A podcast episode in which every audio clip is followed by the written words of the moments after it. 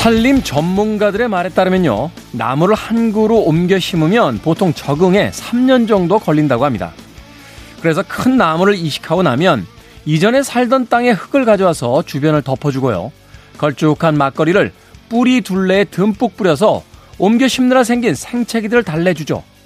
이목지신, 위정자는 나무 한 그루를 옮기면서도 백성에 대한 약속을 지킨다는 뜻의 고사성어입니다. 분열된 나무들을 이제 하나로 모아 숲을 이뤄야 할 때 울창에 어우러진 통합의 시대를 기대해봅니다. 김태훈의 시대음감 시작합니다.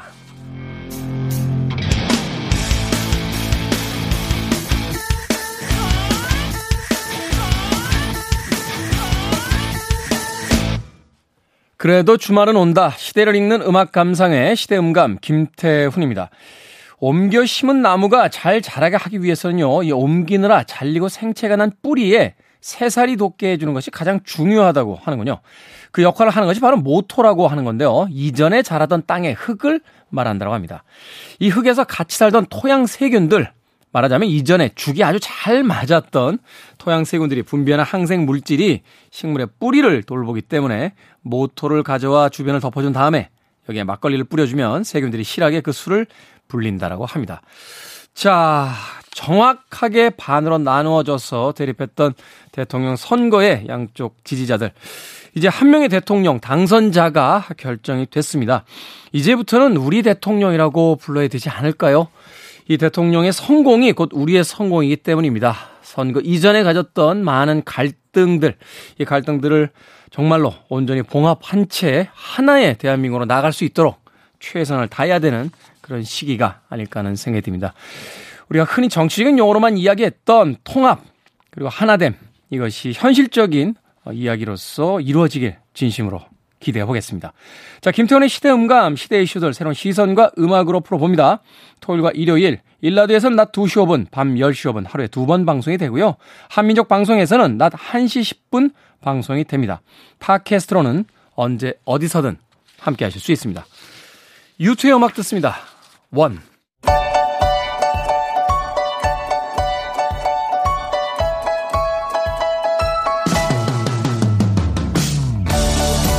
우리 시대의 좋은 뉴스와 나쁜 뉴스, 뉴스 good and bad.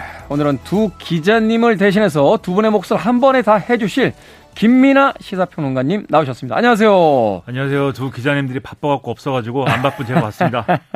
김민아 시사평론가님 제일 바쁘신데. 아닙니다. 네, 한가합니다. 네. 그 바쁜 일정 중에서도 또 시간을 내주셔서 감사합니다.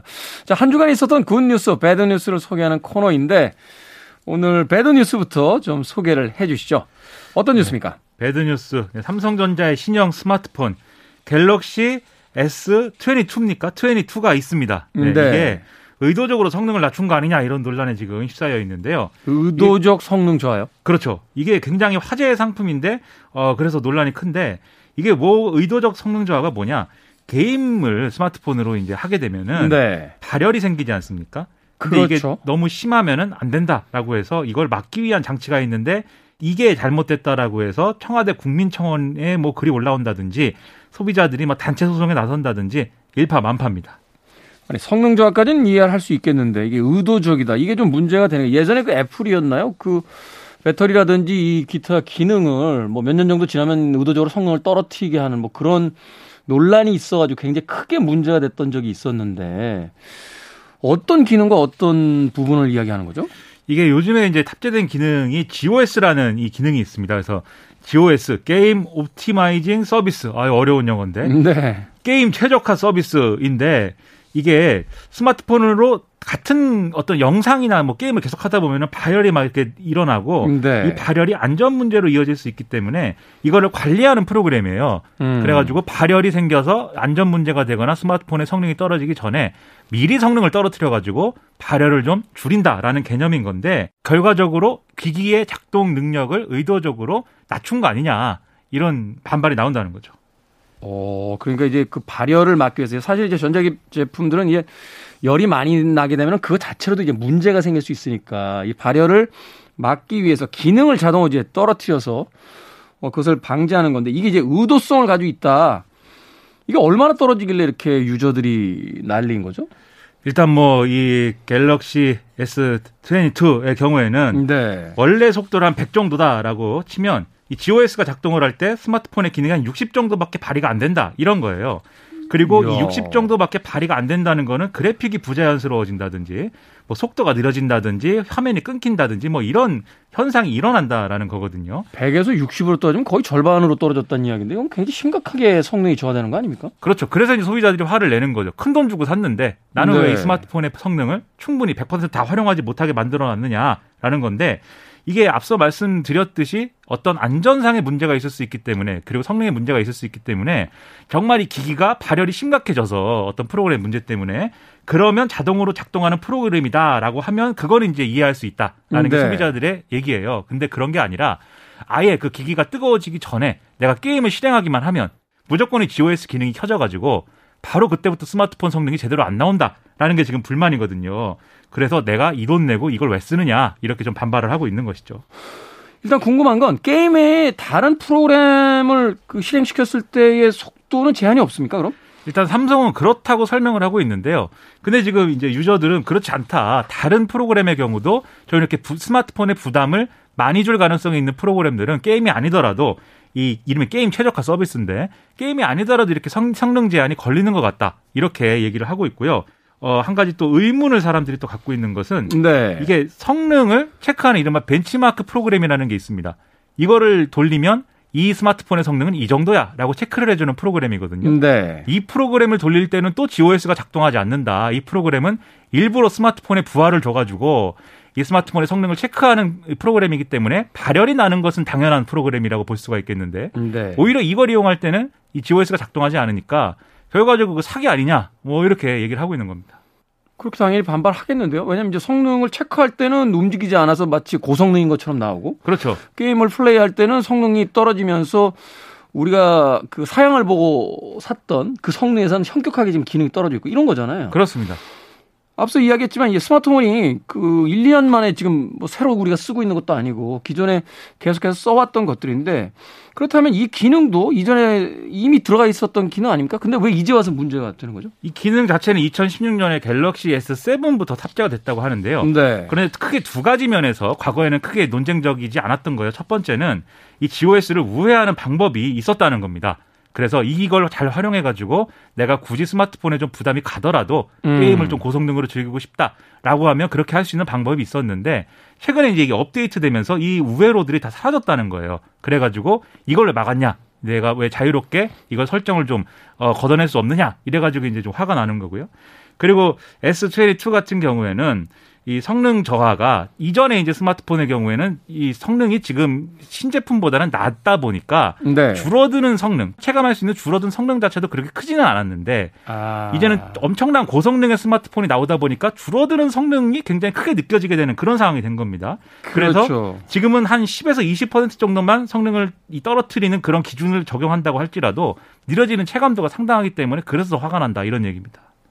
그렇죠. 이게 뭐 차가 느리게 갈 때는 뭐 핸들을 조금 튼다라고 해도 그렇게 휙휙 흔들리는 것처럼 안 보이지만 이게 굉장히 빠른 속도로 달리고 있을 때는 작은 것만 좀 떨어뜨려도 이제 체감하는 게 달라지잖아요. 그러니까 그렇죠. 시속 이십 킬로미터로 가다가 십 킬로미터로 속도 줄여도 뭐 네. 큰 상관이 있습니까? 그렇지 어. 않잖아요. 근데 시속 백 킬로미터로 가다가 한 시속 칠십 킬로미터로만 줄여도 속도가 가감되는 게 이제 금방 느껴지죠. 그렇죠. 불만이 어. 커지죠, 그러면.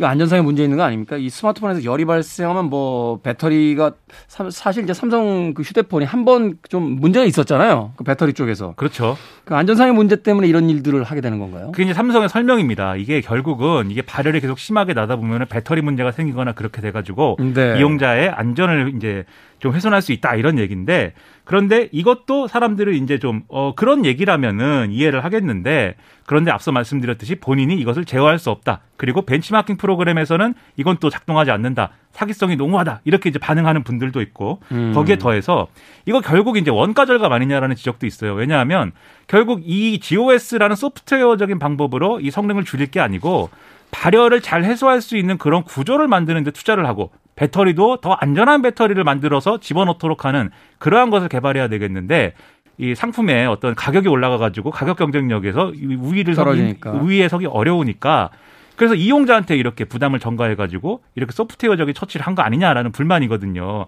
그래서 삼성의 해설, 이 안전을 위해서는 어쩔 수 없었다라는 이런 해명이 제대로 이제 지금 수용은 안 되고 있는 상황입니다.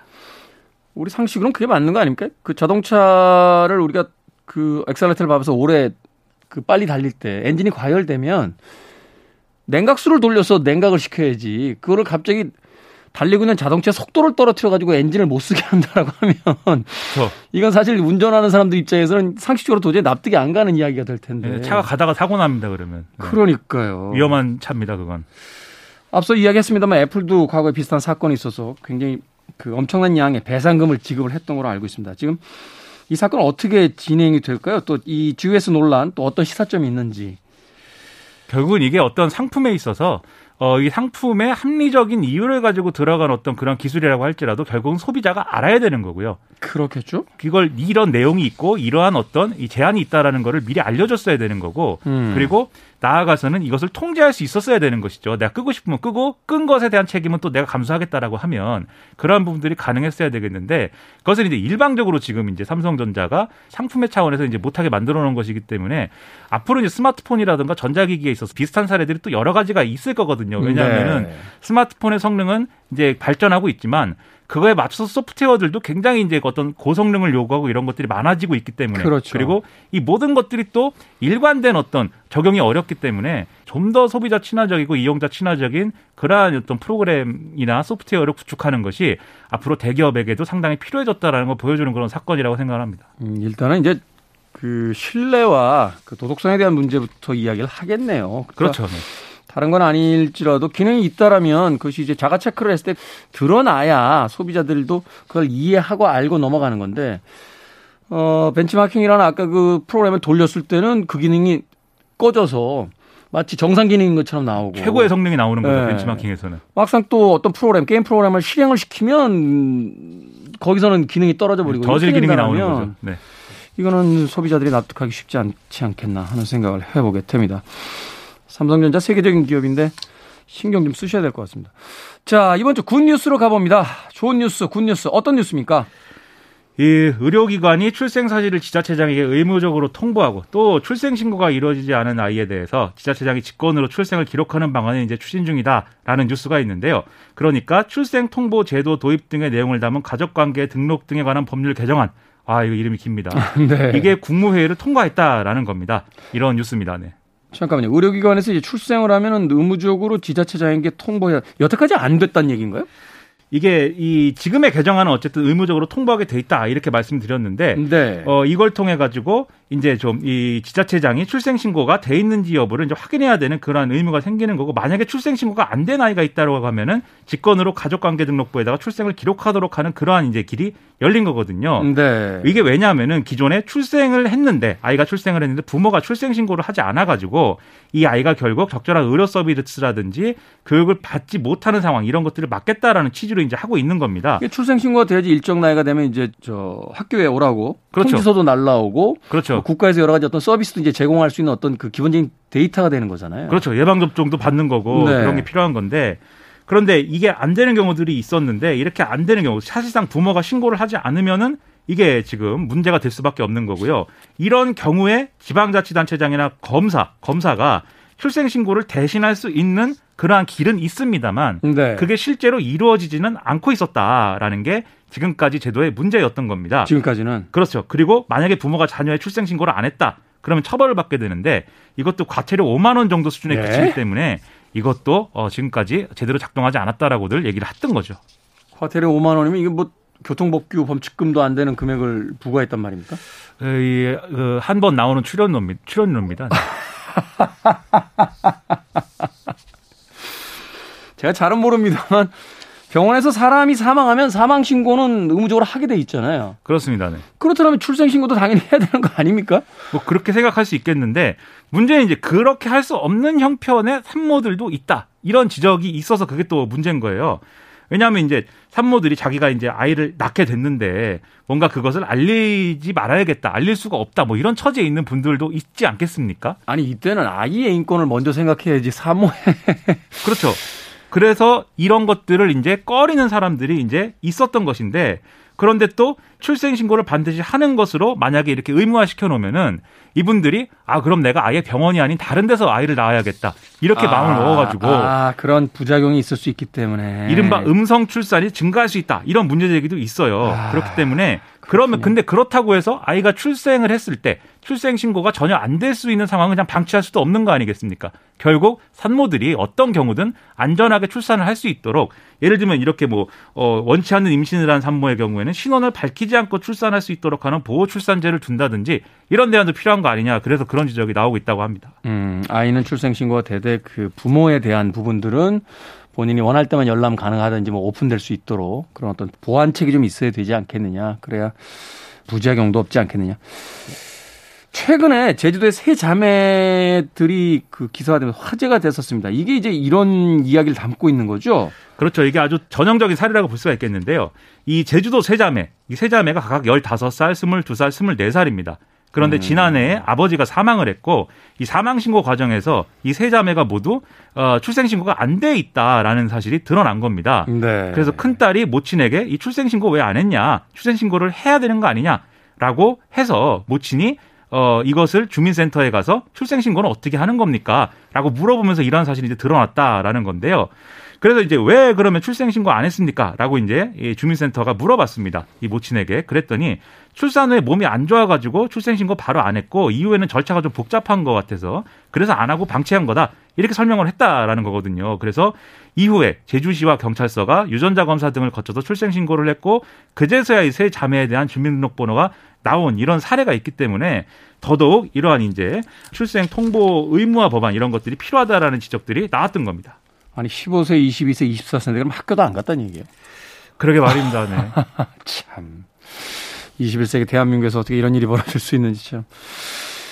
자 출생 통보 의무화 어떻게 생각하시는지요? 좋은 뉴스 맞겠죠?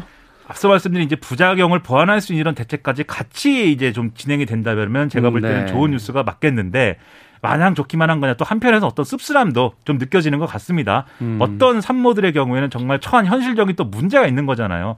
근본적으로 이렇게 좀 어, 자유롭게 그리고 안심하고 아이를 낳을 수 있는 이런 사회적 조건부터 만들어 나가는 게 좀 필요하지 않나 이런 생각을 같이 해봅니다. 네, 입법이라든지 어떤 행정활동을 그 결정할 때 법이 실질적으로 이제 적용될 사람들의 입장에 대해서 한 번쯤 생각을 해봐야 아무리 좋은 취지의 입법이라 하더라도 그것이 잘 지켜질 수 있게 하는 뭐 그런 부분이 되지 않을까. 그리고 법이 또 만병통치약은 아니거든요. 그렇죠. 사회의 전체적인 문화라든가 구조가 또 같이 바꿔줘야 되는 것이기 때문에 음. 우리 노력이 많이 필요한 것 같습니다. 저도 생각이 짧았네요. 이게 왜 당연히 안 되냐라고 했는데 그 반대쪽에 있는 이 아이를 낳고도 신고를 할 수 없는 또 산모들의 입장도 있다라는 걸 너무 쉽게 생각한 게 아닌가 하는 또 생각이 저도 이번에야 생각하게 됐습니다. 네. 그렇죠. 반성하면서 조금씩 나아지겠죠. 네, 반성합니다. 지금까지 뉴스 굿앤배드의 김민아 시사평론가와 함께했습니다. 고맙습니다. 고맙습니다. 노래 한 곡 듣고 옵니다. 두아리파 리비테이팅.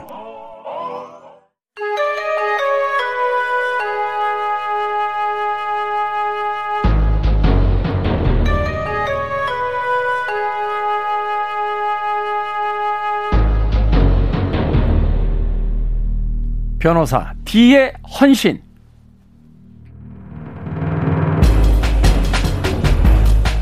물리학자 알버트 아인슈타인은 이렇게 말했습니다. 나는 똑똑한 것이 아니다. 단지 어떤 문제를 더 오래 고민할 뿐이다. 우리 시대 다시 들여다보고 다시 고민해보는 그날의 사건 이야기. 변호사 D의 헌신. 오늘도 추리소설 쓰는 변호사 도진기 변호사님 나오셨습니다. 안녕하세요. 안녕하세요. 도진기입니다. 오늘 입고 오신 그 스트라이프 셔츠가 아주 멋진데요. 어, 봄 기운이 물씬 풍기는 그런 조금은 가벼운 옷차림으로 오셨습니다. 재판 가실 때는 어떤 옷 입으세요? 재판 갈 때는요. 고민할 이유가 없습니다. 그냥 흰 옷, 흰 셔츠입니다. 흰 셔츠. 흰 셔츠에 네. 검정색 후투 네. 딱 이렇게 입으십니까? 다른 그 개성이 드러난 옷을 입으면 판사들이 어... 싫어합니다. 아 그래요? 네. 왜죠? 저 사람 괜히 뭐 겉으로 튀는 것에만 관심이 있나 이렇게 좀 안 좋게 보는 거죠. 법원이 그만큼 보수적인 분위기가 있습니다. 하긴 뭐 그럴 수 있죠. 말하자면 자기 인생이 걸린 어떤 의뢰인들이 있는데 거기에 네. 집중해야 될 사람이 자기 옷차림 오늘 노란색 빨간색 이렇게 고르고 있었네 이런 생각을 할 수 있으니까 네. 음, 제가 이 얘기 왜 물어보냐면요 제가 예전에 즐겨보던 그 미국 드라마 중에 보스턴 리갈이라고 네. 거기 어떤 변호사 한 명은 꼭 법정에 가기 전에 셔츠를 갈아입어요. 색으로 싹 쫙 갈아입고 네. 가면서 이제 그게 이제 자신의 어떤 리추얼 같은 음. 네, 그런 모습을 보이는 게 있어서 변호사님들이나 아, 이 법정에 계신 분들은 재판에 갈 때 어떤 옷을 입는지 좀 궁금해서 여쭤봤습니다. 네. 자, 변호사 D의 헌신. 오늘 만나볼 사건은 어떤 사건입니까? 네, 오늘 가져온 사건은요. 이십 세기 초반에 미국에서 있었던 루스 스나이더와 저드 그레이 사건입니다. 루스 스나이더, 저드 그레이 사건. 이 두 네. 사람인가요? 네, 이게 루스 스나이더와 저드 그레이. 네, 루스 네. 스나이더가 여성이고요. 저드 그레이가 남성입니다. 어. 둘이 좀 사귀는 사이였는데 네. 같이 살인을 했어요. 아니 무슨 연인이니까 웃을 일이 아닌데 네. 약간 좀 허탈해서 웃었네요.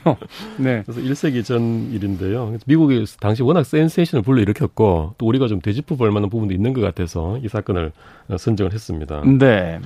이 무대가요. 천구백이십오 년 미국인데요. 이 루스 스나이더가 여성이에요. 네.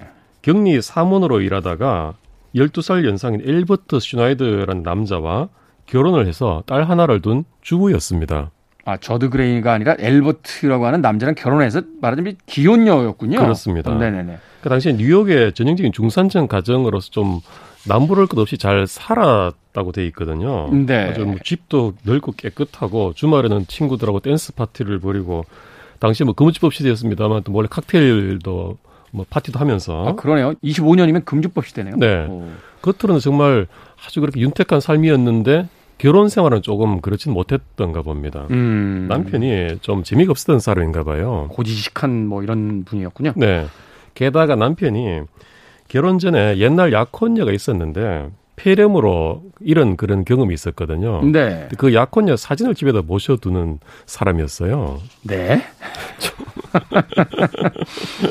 이 남자 문제가 좀 있네요. 네. 음. 이게 나중에 상당한 키포인트가 됩니다, 사건은. 음. 이게 남편하고 사이가 좀 아무래도 거리가 벽이 생기겠죠. 네. 그러니까 무료하게 일상이 사실은 좀 따분하고 지루했었는데 그러다가 천구백이십오 년 이때 친구들하고 이제 점심을 먹으러 우연히 식당에 들렀다가 아까 말씀드렸던 저드 그레이라는 남자를 만나게 됩니다. 아, 불륜이 시작이 되는군요. 그렇습니다. 이 남자가 서른네 살이었고 당시 코르셋 외판원이었는데요. 상당히 이제 옷도 발숙하게 잘 입고 말도 네. 잘하고. 코르셋이면 또 여성 의류잖아요. 그렇죠. 여성 기분을 굉장히 잘 헤아려주는 그런 남자였던 것 같습니다. 음. 그래서 그러니까 두 사람이 이제 연인 관계가 되는군요. 네, 불륜 관계가 됐죠. 네. 그게 서로 참 여건이 좋았던 게 저드 그레이는 세일즈맨이기 때문에 마음대로 출장 간다 이렇게 핑계를 대고 외박도 가능했던 상황이었고요. 영업, 영업을 하는 사람이니까. 그렇죠. 네. 스나이더 같은 경우도 이제 남편이 아내한테 좀 무심했기 때문에 음. 좀 마음 놓고 외박도 가능했고 그런 이유로 한 이 년간 이 관계가 지속됩니다. 네. 심지어 이제 뉴욕의 월드오프 에스토리아라고 굉장히 유명한 고급 호텔이 있지 않습니까? 네네네. 거기에서 딸을 그 로비에서 기다리게 해놓고 자기들 둘은 위에 방에 가서 밀회를 즐기는 뭐 그런 모습도 보였다고 해요. 아니 딸이 로비에 있는데 그만큼 두 사람은 적어도 열렬했던 겁니다. 음. 그러다 보니까 결국 이제 남편이 거추장스러워진 거겠죠. 이혼하면 되지 않습니까? 그거보다는 실리도 챙기겠다고 생각을 했던 것 같습니다. 재산이라든지 뭐 이런 것들. 재산도 재산입니다만 남편 앞으로 보험을 듭니다. 아... 불길해지는데요. 네. 네. 그래서 아무래도 이 보험을 들었을 때부터 살해 계획을 고쳐했던 것으로 보여지는 이유가 있는데요. 이 보험 자체가 사만 팔천 불 생명보험인데요. 네. 당시로서는 엄청 큰 돈이겠네요. 엄청나게 큰 돈인데다가요. 하필이면 남편이 사고사나 살인으로 사망을 하면 더블을 받도록 돼 있었습니다. 그러니까 그냥 자연사가 아니라 뭐 네. 교통사고라든지 혹은 뭐 강도 살인을 당하게 된다. 이러면은 원래 약정된 금액의 두 배를 주기로 돼 있다. 네, 구만 육천 불을 받도록 했는데 이건 몰래 어. 설정했던 겁니다. 남편 몰래. 남편 몰래. 네. 그리고 하필 이제 이 무렵 이후부터 희한하게도 남편 엘버트 스나이더가 되게 위험한 일들을 자꾸 겪습니다. 어떤 일들이죠? 거실 소파에서 낮잠을 자는데 이 자기 아내 그 스나이더죠. 가스를 열고 외출을 하는 일이 두 번이나 일어납니다. 아. 근데 그때마다 남편이 일찍 깨어나는 바람에 살아났던 거예요. 네. 그리고 남편이 하루는 차를 이렇게 수선하려고 밑에 목을 집어넣지 않습니까? 네. 근데 차가 갑자기 쿵 하고 내려앉는 거예요. 아, 그렇죠. 미국에서는 이 그 인건비가 워낙 비싸니까 웬만한 건 자기가 고치는데 네. 이게 저희끼리는 그 이, 이 자동차 뜨는 거 있죠. 네네. 이렇게 떠서 에어펌프 같은 거 이렇게 떠놨는데 네. 오일펌프 같은 거로 그게 이제 갑자기 내려앉는다. 네. 사람이 밑에 있는데. 네. 근데 다행히 어떤 뭐 틈 사이에 꼈는지 살아났던 일이 있었고요. 음. 또 남편이 위스키를 즐겼는데 거기에 수은이 가득 들어있는 바람에. 수은이요? 네. 근데 치사량을 조금 잘못 계산해가지고 남편이 죽진 않고 또 살아났어요. 너무 노골적인 거 아닙니까? 근데 이제 이때만 해도 그 천구백이십 년대 미국 중산층 가정에서 설마 아내가 나를 살해하랴라는 생각을 감히 못했던 것 같아요. 아무래도 이제 보수적인 시대였고 네. 이제 남성과 여성에 대한 어떤 차별적 시각 같은 게 있었기 때문에 네. 네. 그래서 더더욱 이 사건이 발생하니까 크게 화제가 됐던 면도 있었던 것 같고요. 음. 그래서 이렇게 어떤 실수를 가장해서 남편을 목숨을 끊으려고 했는데 자꾸 안 되니까 아예 이제는 대놓고 둘이 합작을 합니다. 드디어 천구백이십칠 년 삼월 이십일 새벽에요. 네. 남편이 자고 있는 동안에 살해를 하게 됩니다. 오. 그러던 강도의 짓처럼 보이게 하려고 현장을 어지럽혀 두고 네. 이 여자를 의자에 묶어둔 다음에 남자가 이제 밖으로 나가는 거예요. 음. 그래서 경찰이 출동해 보니까 이제 강도짓을 당한 것 같은데 경찰이 처음부터 바로 이상하다고 낌새를 챘답니다. 아, 처음부터? 네. 어, 현장에 도착했을 때부터? 네. 이유가 조금 황당하긴 한데요. 우리나라 경찰하고 좀 비슷합니다. 이 여자의 태도가 이상했다는 거예요. 사실은 그게 제일 중요하죠. 네. 그, 자신의 남편이 살해당했다라고 했을 때 보일 수 있는, 뭐 자연스럽다는 표현이 좀 그렇긴 합니다만, 당연히 이제 나타나는 어떤 표정이라든지 반응이 있는데, 네. 이게 이미 계획된 어떤 살인이라고 하면 그게 연기로 그게 잘 안 되잖아요. 그렇죠. 바로 그겁니다. 처음에 태도가 너무 침착하더라는 거예요. 침착했다? 네. 그리고, 아, 강도들이 그 폐물 훔쳐갔다 그랬는데, 집안을 뒤지다 보니까, 침실 매트리스 밑에서 그 보물이 나온 거예요. 참 웃을 일이 아닌데. 그리고 여기에서 그 다음 단계에서 가장 아까 제가 말씀드렸던 그 이상한 일이 벌어지는데 네. 그 남편 소지품을 보니까 편지가 있는데 제이지라는 설명이 들어있는 거예요. 제이지. 네, 그래서 아내한테 이거 뭡니까? 라고 그러니까 아내가 깜짝 놀라면서 저드 그레이가 왜 거기 있죠? 라고 한 거예요. 이분들이 이런 범죄를 저지를 만한 지능이 안 되시는 분들 아니었던 겁니까? 네, 가장 어설픈 범죄라고 지금 평가를 받는데 네. 저드 그레이가 자기 사귀던 불륜남이지 않습니까? 그러니까. 근데 이 편지가 사실은 남편이 그렇게 못 있던 음. 옛 약혼녀 제시 귀샤도 있었어요. 아. 그 어떻게 보면 이 남편의 약혼녀 그 사망한 약혼녀 옛 홀령이 뭐 애인의 원한을 풀어줬나?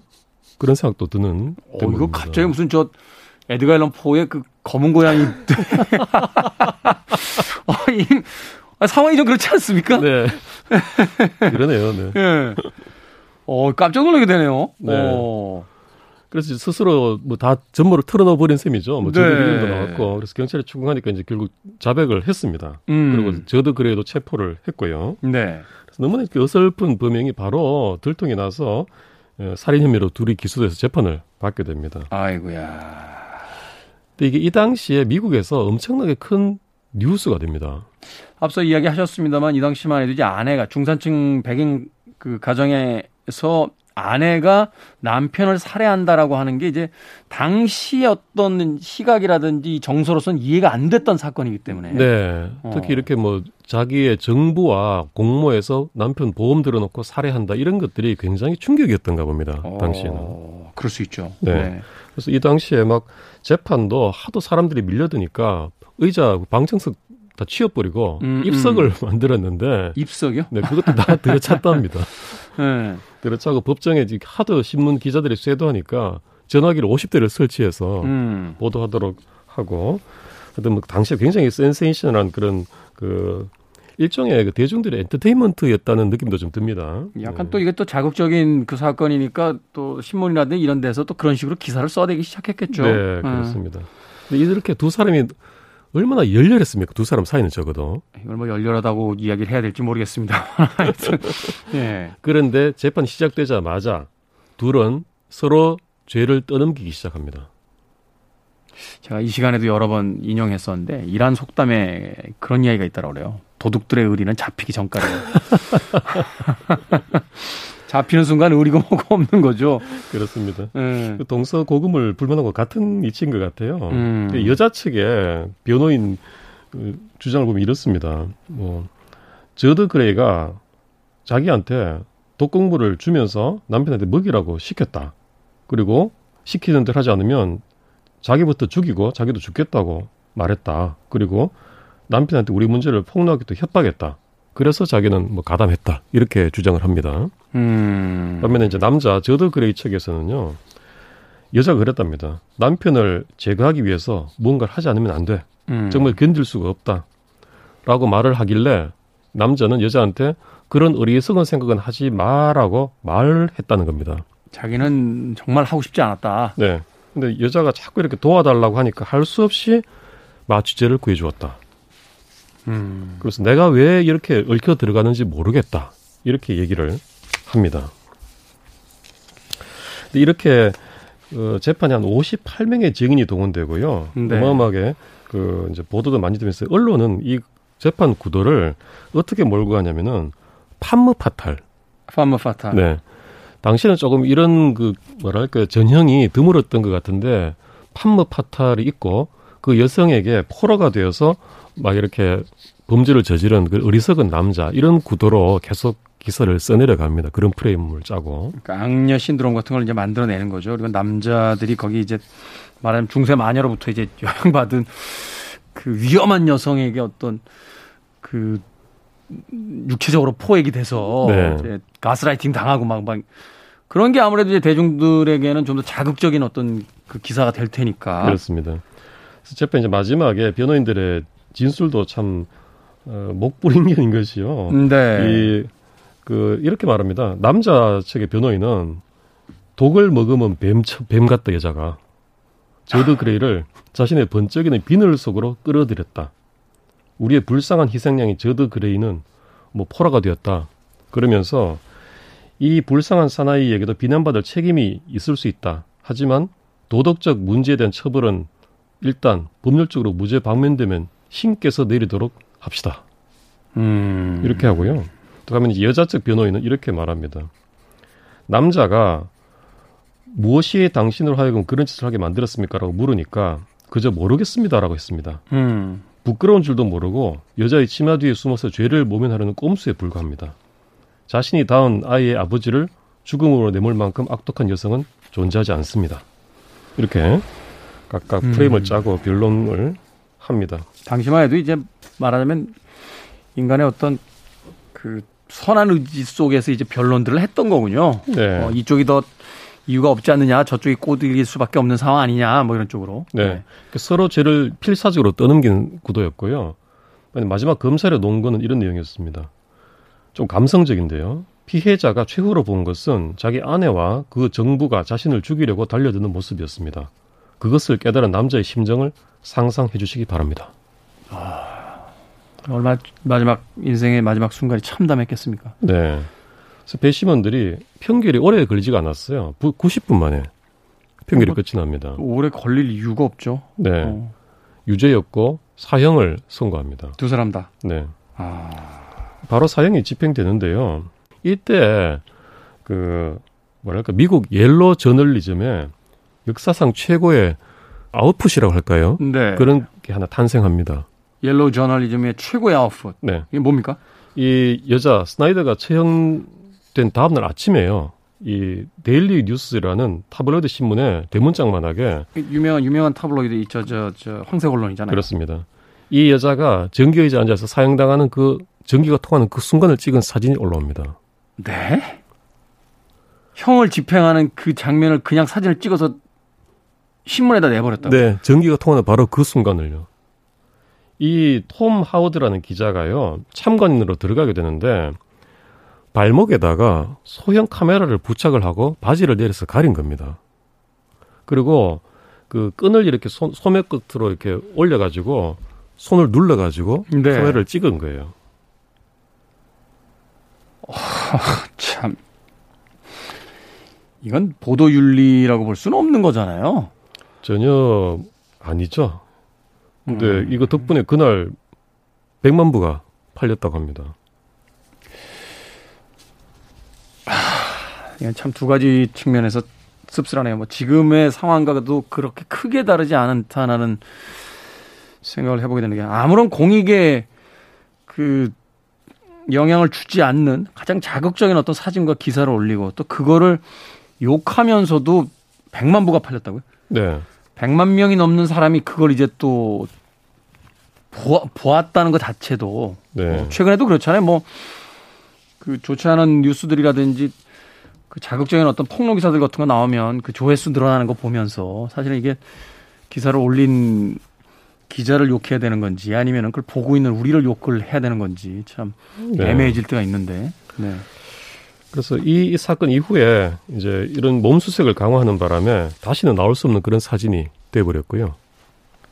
아, 이게 지금 가져오신 자료에 있는 사진이 이거군요. 네. 어, 끔찍하네요. 지금도 네. 뭐 남아 있습니다만, 그리고 이 사건이 워낙 이제 미국 사회에 던진 충격이라든지 어떤 호기심, 관심사가 컸기 때문에 이걸 소재로 또 아마 김 선생님은 분명히 아실 만한, 아, 당연히 아시는 그런 소설 원작 영화가 만들어졌습니다. 어떤 거였죠? 포스트맨은 벨을 두 번 울린다. 아, 그렇죠. 그 사건하고 닮아 있, 그 영화랑 네. 닮아 있다 했더니 이 원작이 이거였군요. 네. 오. 잭 니콜슨. 그렇죠. 네. 뭐 워낙 유명한 작품이고 이후에 뭐 리메이크도 한 번 제가 됐던 거로. 네. 이 당시에 사실 이제 그때 원래 그 개봉 제목이 우편 배달보는 배를 두 번 울린다였어요. 그때 난리 났었습니다. 네. 네. 저 어린 시절이었을 때도 기억하는 게 그 포스트맨을 우편 배달부라고 해석하는 바람에 네. 한국에서 그 저 집배원 분들께서 막 항의하고 네. 그래가지고 우편 배달부라는 그 번역체를 없애고 그냥 포스트맨으로. 네. 네. 작품, 저 영화 제목을 결정을 했던 저 그 기억이 네. 나네요. 어. 사실 이제 원래 소설 제목에서도 포스트맨은 벨을 두 번 울린다가 내용하고 별로 맞는 건 없거든요. 아무것도 없잖아요. 네. 어. 근데 이런 이유는 있습니다. 애당초에 이 스나이더가 남편 앞으로 그에게 보험을 가입했지 않습니까? 네. 그리고 그 사, 살인으로 사망하면 두 배로 받는 보험을 몰래 가입했다고 했잖아요. 음. 그러면서 우편 배달부한테 특별 부탁을 한 겁니다. 음. 직업 증서를 가져올 때는 나한테 직접 배달해줘. 음. 그리고 그때는 초인종을 두 번 울려줘. 음. 음. 그게, 그게 그 소스가 돼서 이 제목이 붙여졌던 것입니다. 그래서 포스트맨인데. 네. 그거를, 그거를 무슨 극 중에서 실제로 그 살인을 벌이는 사람이 포스트맨인 것처럼. 그리고 우리나라에서 이 포스트맨은 배를 두 번 울린다는 그 홍보도 좀 다르게 했어요. 이거 약간 에로 영화처럼 홍보를 해가지고요. 네.